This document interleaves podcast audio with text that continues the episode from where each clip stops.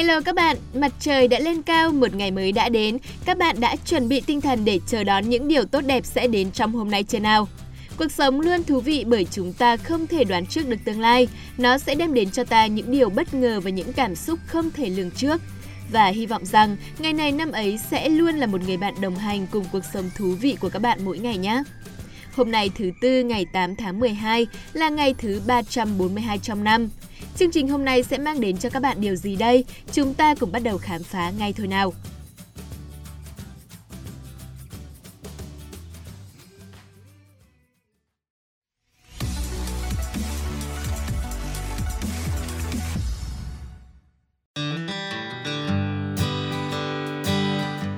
Tiên thì mình xin được chúc mừng sinh nhật các bạn có ngày sinh trong hôm nay nhé. Dù các bạn mong muốn điều gì trong tuổi mới đi chăng nữa thì mình cũng chúc nó sẽ thành hiện thực. Mình biết rằng mỗi người đều sẽ có những ước mơ, kế hoạch, mục tiêu riêng. Có bạn thì mong tổng kết năm học đạt điểm A, có bạn thì mong năm sau được tăng lương, có bạn thì lại mong nhận được cái gật đầu hẹn hò của crush, còn có bạn thì mong bố mẹ sẽ không còn phải tăng ca hàng ngày nữa đúng không nào? Nói vậy để thấy hạnh phúc có những định nghĩa khác nhau, nhưng cảm giác tuyệt vời nó mang lại thì có lẽ là giống nhau thôi nhỉ. Đó là cảm giác thoải mái, mãn nguyện, nhẹ nhõm, không sao diễn tả được. Chúc bạn tuổi mới sẽ luôn hạnh phúc nhé! Và bạn biết không, không chỉ khi điều ước thành hiện thực thì ta mới có thể hạnh phúc. Hạnh phúc cũng sẽ đến khi ta làm những điều tốt đẹp, Ngày hôm nay, mình sẽ gửi đến các bạn câu nói của một nhân vật nổi tiếng để các bạn có thể hiểu rõ thêm điều này. Nhân vật mình đang đề cập đến chính là John Lennon, cùng với câu nói rất ý nghĩa của ông. Khi bạn làm điều gì đó cao thượng và tốt đẹp nhưng không ai để ý thấy, đừng buồn, bởi mặt trời mỗi sáng đều là một cảnh tượng kỳ diễm, thế mà hầu hết khán giả vẫn đều đang ngủ.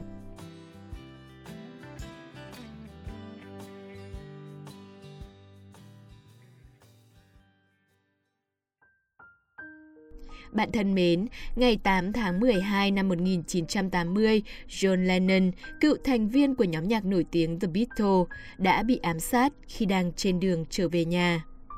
Lúc sinh thời, ông không hề gây thù chuốc oán với ai, mà đây chỉ là hành động của một kẻ cực đoan. Cái chết của John Lennon đã gây ra sự mất mát lớn đối với nền âm nhạc thế giới lúc bấy giờ. Cả cuộc đời mình, ông không chỉ để lại những tác phẩm bất hủ, mà còn là những câu nói tràn đầy cảm hứng sống nhân văn, lạc quan, tích cực. Và câu nói ngày hôm nay được đề cập đến trong chương trình cũng mang tinh thần đấy của ông. Có lẽ ai cũng biết rằng phải luôn luôn cố gắng làm người tốt. Từ bé đến lớn, cha mẹ, thầy cô đều dạy chúng ta như vậy. Câu khẩu hiệu trong mỗi trường học cũng là tiền học lễ, hậu học văn, nhằm đề cao lễ nghĩa và cách cư xử đúng đắn trong cuộc sống. Thế nhưng, đã có bao giờ bạn tự đặt câu hỏi, mục đích của việc trở thành người tốt là để làm gì? Theo quan điểm của John Lennon, làm việc tốt mục đích hoàn toàn không phải là để người khác ghi nhận. Ông so sánh điều này với hiện tượng mặt trời mọc. Lúc mặt trời mọc, cảnh tượng sẽ trở nên rất đẹp đẽ và kỳ diễm, nhưng hầu như chẳng có ai chứng kiến khoảnh khắc này vì mọi người đều đang say ngủ. Thế nhưng, không vì thế mà mặt trời không mọc nữa. Nó vẫn đều đặn, cần mẫn hàng ngày sưởi ấm và chiếu sáng cho toàn bộ thế gian. Dĩ nhiên, việc được công nhận rằng ta đã làm việc tốt hay ta là người tốt cũng sẽ có ý nghĩa khích lệ ta rất nhiều đúng không nào?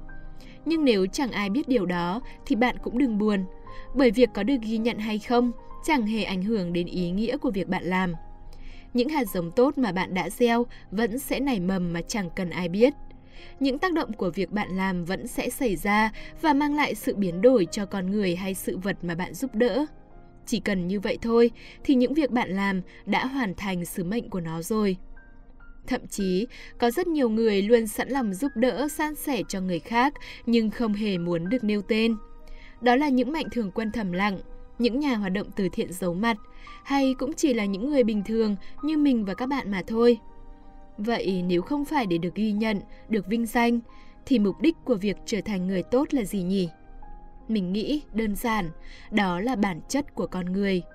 Bản chất hướng thiện, muốn chung tay góp sức giúp xã hội trở nên tốt đẹp hơn. Như ánh mặt trời chiếu rọi mỗi ngày, lòng tốt của con người cũng là điều tự nhiên và nguyên bản nhất hơn nữa, mỗi lần ta làm một việc tốt đẹp, ta sẽ thêm tin vào bản thân mình. Tin rằng mình là người tốt và mình cũng xứng đáng với những điều tốt đẹp. Niềm tin đó sẽ là mỏ neo để ta neo đậu mỗi lần con thuyền cuộc đời gặp rông gió, khiến ta không bị quật ngã hay dìm xuống bởi những toàn tính nhỏ nhen, những âm mưu hèn mọn. Nó cũng chính là điểm tựa tinh thần để ta có thể sống một cách thanh thản và hạnh phúc mà không phải hổ thẹn trong mỗi lần tự soi dọi bản thân. Vậy đấy, Hóa ra, làm những điều cao thượng và tốt đẹp không chỉ là cho người khác mà còn cho chính bản thân mình. Thế nên, việc có được ai công nhận hay không cũng chẳng hề quan trọng, mà chính mình tự hiểu cho mình là đủ. Đó là sự ghi nhận có ý nghĩa nhất, giúp ta hoàn thiện hơn mỗi ngày. Hy vọng rằng câu nói của John Lennon mà chương trình trích dẫn ngày hôm nay sẽ mang đến cho bạn những nguồn cảm hứng tích cực trên hành trình trở thành người tốt.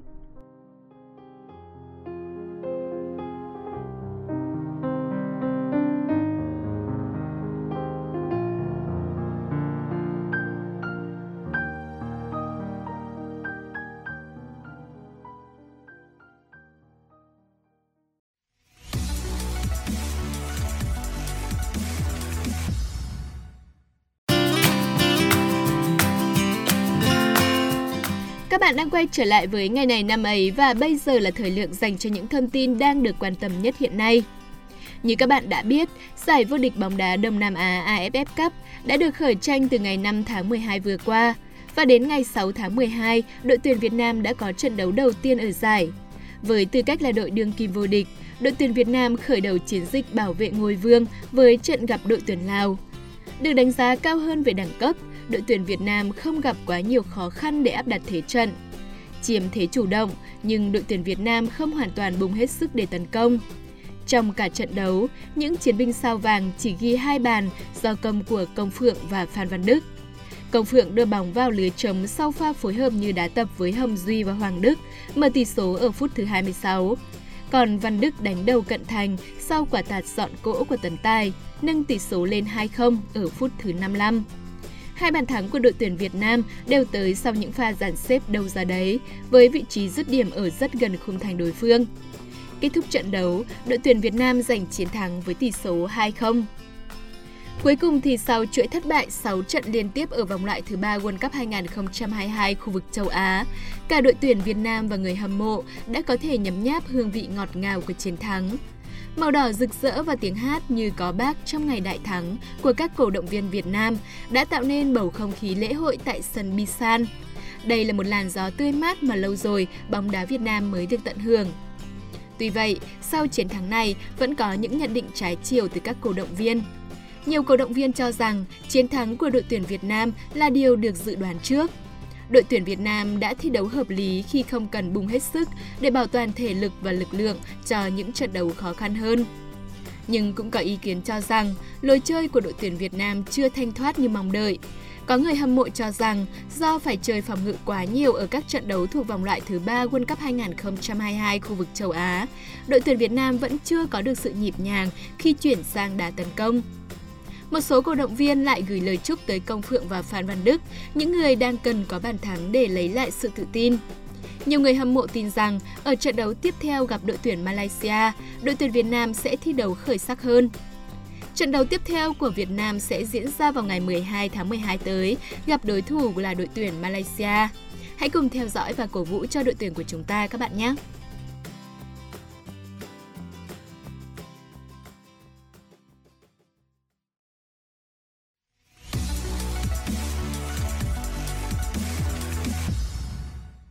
Các bạn đang lắng nghe ngày này năm ấy, số phát sóng ngày 8 tháng 12.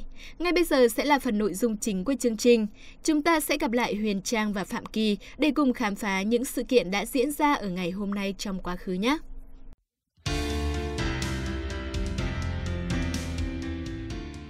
Phạm Kỳ và Huyền Trang rất vui khi tiếp tục được đồng hành cùng với các bạn trong chuyên mục tin tức quan trọng nhất của ngày này năm ấy.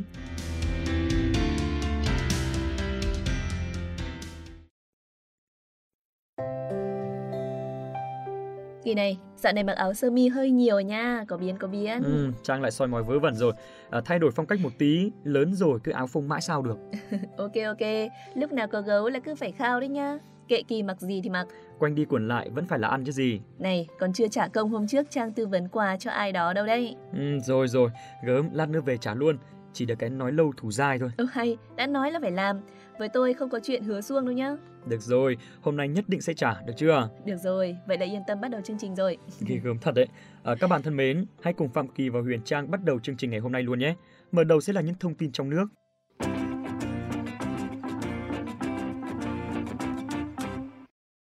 Ngày 8 tháng 12 năm 944 là ngày sinh của danh tướng Phạm Cự Lạng, danh tướng dưới thời Đinh Tiên Hoàng và Tiền Lê trong lịch sử Việt Nam. Phạm Cự Lạng sinh ngày 20 tháng 11 năm Giáp Thìn, tức là ngày 8 tháng 12 năm 944, người làng Trà Hương, Khúc Giang, nay thuộc Nam Sách Hải Dương, trong một gia đình có truyền thống võ nghệ. Ngay từ nhỏ, Phạm Cự Lạng đã tỏ ra tư chất thông minh, có trí lớn, văn võ đều thấu hiểu. Khi Đinh Bộ Lĩnh giấy binh dẹp loạn 12 số quân, ông cùng với người anh cả là Phạm Hạp đem hơn 2.000 người, ngựa từ quê nhà ra Hoa Lư theo phò. Năm 968, dẹp loạn xong, Đinh Bộ Lĩnh lên ngôi vua, lấy đế hiệu Đinh Tiên Hoàng, đặt quốc hiệu là Đại Cổ Việt, đóng đô ở Hoa Lư. Ông được phong làm tâm phúc tướng quân, coi việc thị vệ, quan thân cận của vua. Anh trai ông cũng là một danh tướng và được vua Đinh tín cẩn. Năm 979, vua Đinh và Nam Việt vương Đinh Liễn bị sát hại. Vệ vương Đinh Toàn mới 6 tuổi được lập lên ngôi. Các đại thần Đinh Điền, Nguyễn Bạc và Phạm Hạp thấy uy quyền của phó vương Lê Hoàn quá lớn, bên khởi binh chống Lê Hoàn, nhưng cả ba tướng nhanh chóng bị Lê Hoàn dẹp tan. Phạm Hạp bị Lê Hoàn xử tử, tuy vậy Phạm Cự Lạng vẫn được Lê Hoàn tin dùng làm tướng dưới quyền. Bản thân Phạm Cự Lượng cũng có cái nhìn sáng suốt trước vận nước lâm nguy, Ông đã cùng tướng sĩ lập Lê Hoàn lên làm vua vì thấy rằng chỉ có thập đạo tướng quân mới có thể đảm đương trọng trách giữ yên đất nước. Lê Hoàn lên ngôi hoàng đế, Phạm Cự Lạng được phong làm thái úy. Ngày 12 tháng 9 năm Giáp Thân, tức là ngày 9 tháng 10 năm 984, Phạm cử Lạng mắc bệnh sốt rét, mất tại Đồng Cổ, nơi ông đang làm việc, hưởng dương 41 tuổi. Nhà vua thương tiếc, sai người đem tướng cứu hồi kinh, an táng tại phía nam Bồ Sơn.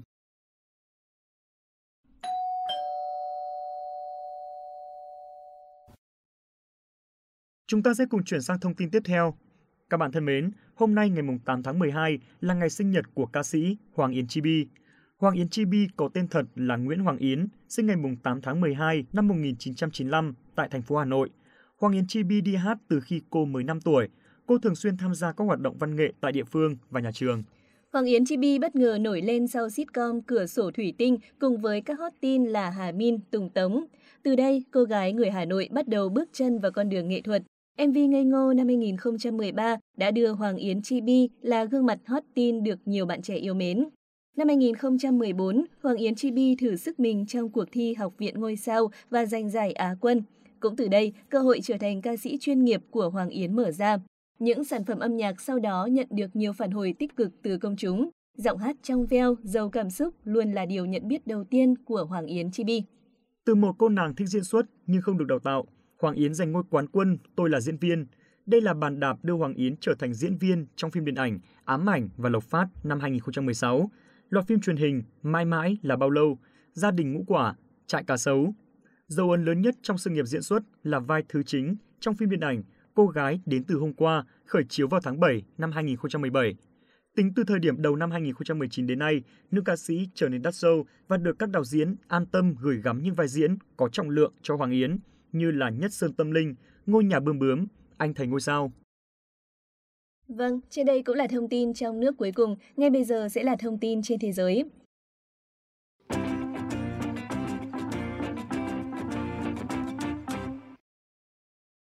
Cựu thành viên nhóm nhạc nổi tiếng The Beatles John Lennon bị ám sát vào tối ngày 8 tháng 12 năm 1980. Đây là một trong những sự kiện đáng chú ý nhất của năm 1980 và là một trong những vụ ám sát nổi tiếng nhất thế giới. John Lennon bị ám sát khi đang cùng với vợ trở về nhà riêng tại Manhattan, New York của Mỹ. Cả hai vừa từ phòng thu âm đi ra thì bị Mark David Chapman bắn gục. Sau khi bắn Lennon, Chapman đã đợi cảnh sát tới và bắt hắn. Giữa Chapman và Lennon không hề có bất cứ thù hằn hay mối liên hệ nào. Bản chất hành vi tội ác của Chapman được nhà chức trách xác định là bởi vì người đàn ông này muốn được biết đến, muốn mọi người phải nhắc đến mình, nhưng ông ta đã lựa chọn cách xấu xa nhất để thực hiện tham vọng ấy.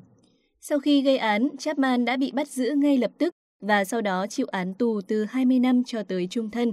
Kể từ sau khi chịu án tù 20 năm, Chapman có quyền đệ đơn xin hưởng khoan hồng định kỳ 2 năm một lần. Tuy nhiên, đến nay, các thẩm phán bác bỏ đơn của Chapman tổng cộng 11 lần.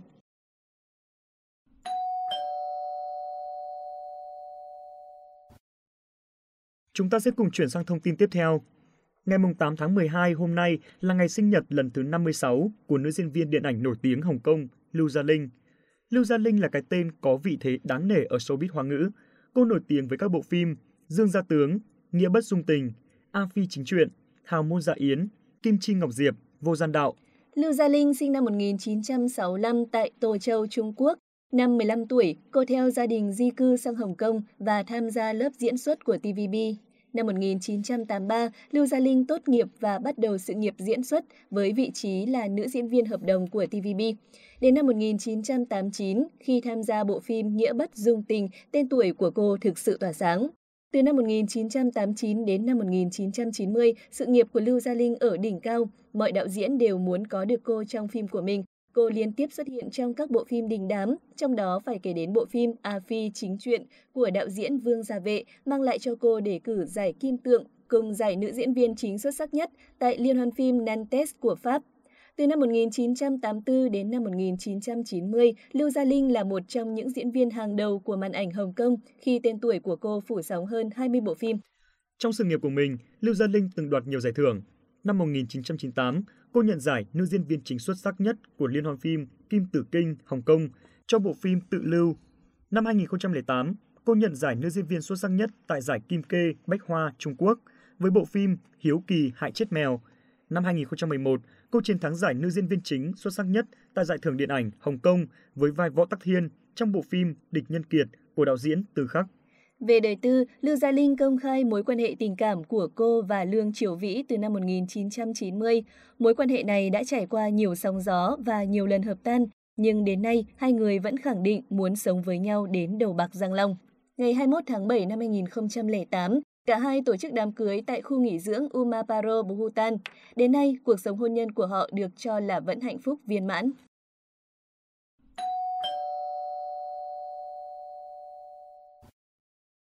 Chúng ta sẽ cùng chuyển sang thông tin cuối cùng của ngày hôm nay. Ngày 8 tháng 12 năm 2017, Quốc hội Úc đã bỏ phiếu phê chuẩn dự luật cho phép hôn nhân đồng giới sau nhiều năm tranh cãi gay gắt vấn đề này.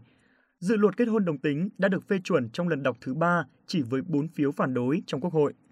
Quyết định của Quốc hội Úc thời điểm đó có thể xem là một động thái hợp lòng dân bởi một cuộc điều tra trước đó trên phạm vi toàn nước Úc cho thấy 61% trong số hơn 12 triệu người được hỏi cho biết họ ủng hộ hôn nhân đồng giới.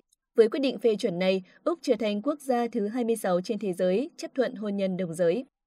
Hà Lan là đất nước đầu tiên trên thế giới hợp pháp hóa quan hệ đồng giới Cách đây 20 năm, Hà Lan đã làm nên lịch sử khi ba cặp đồng tính nam và một cặp đồng tính nữ tổ chức kết hôn tại thủ đô Amsterdam.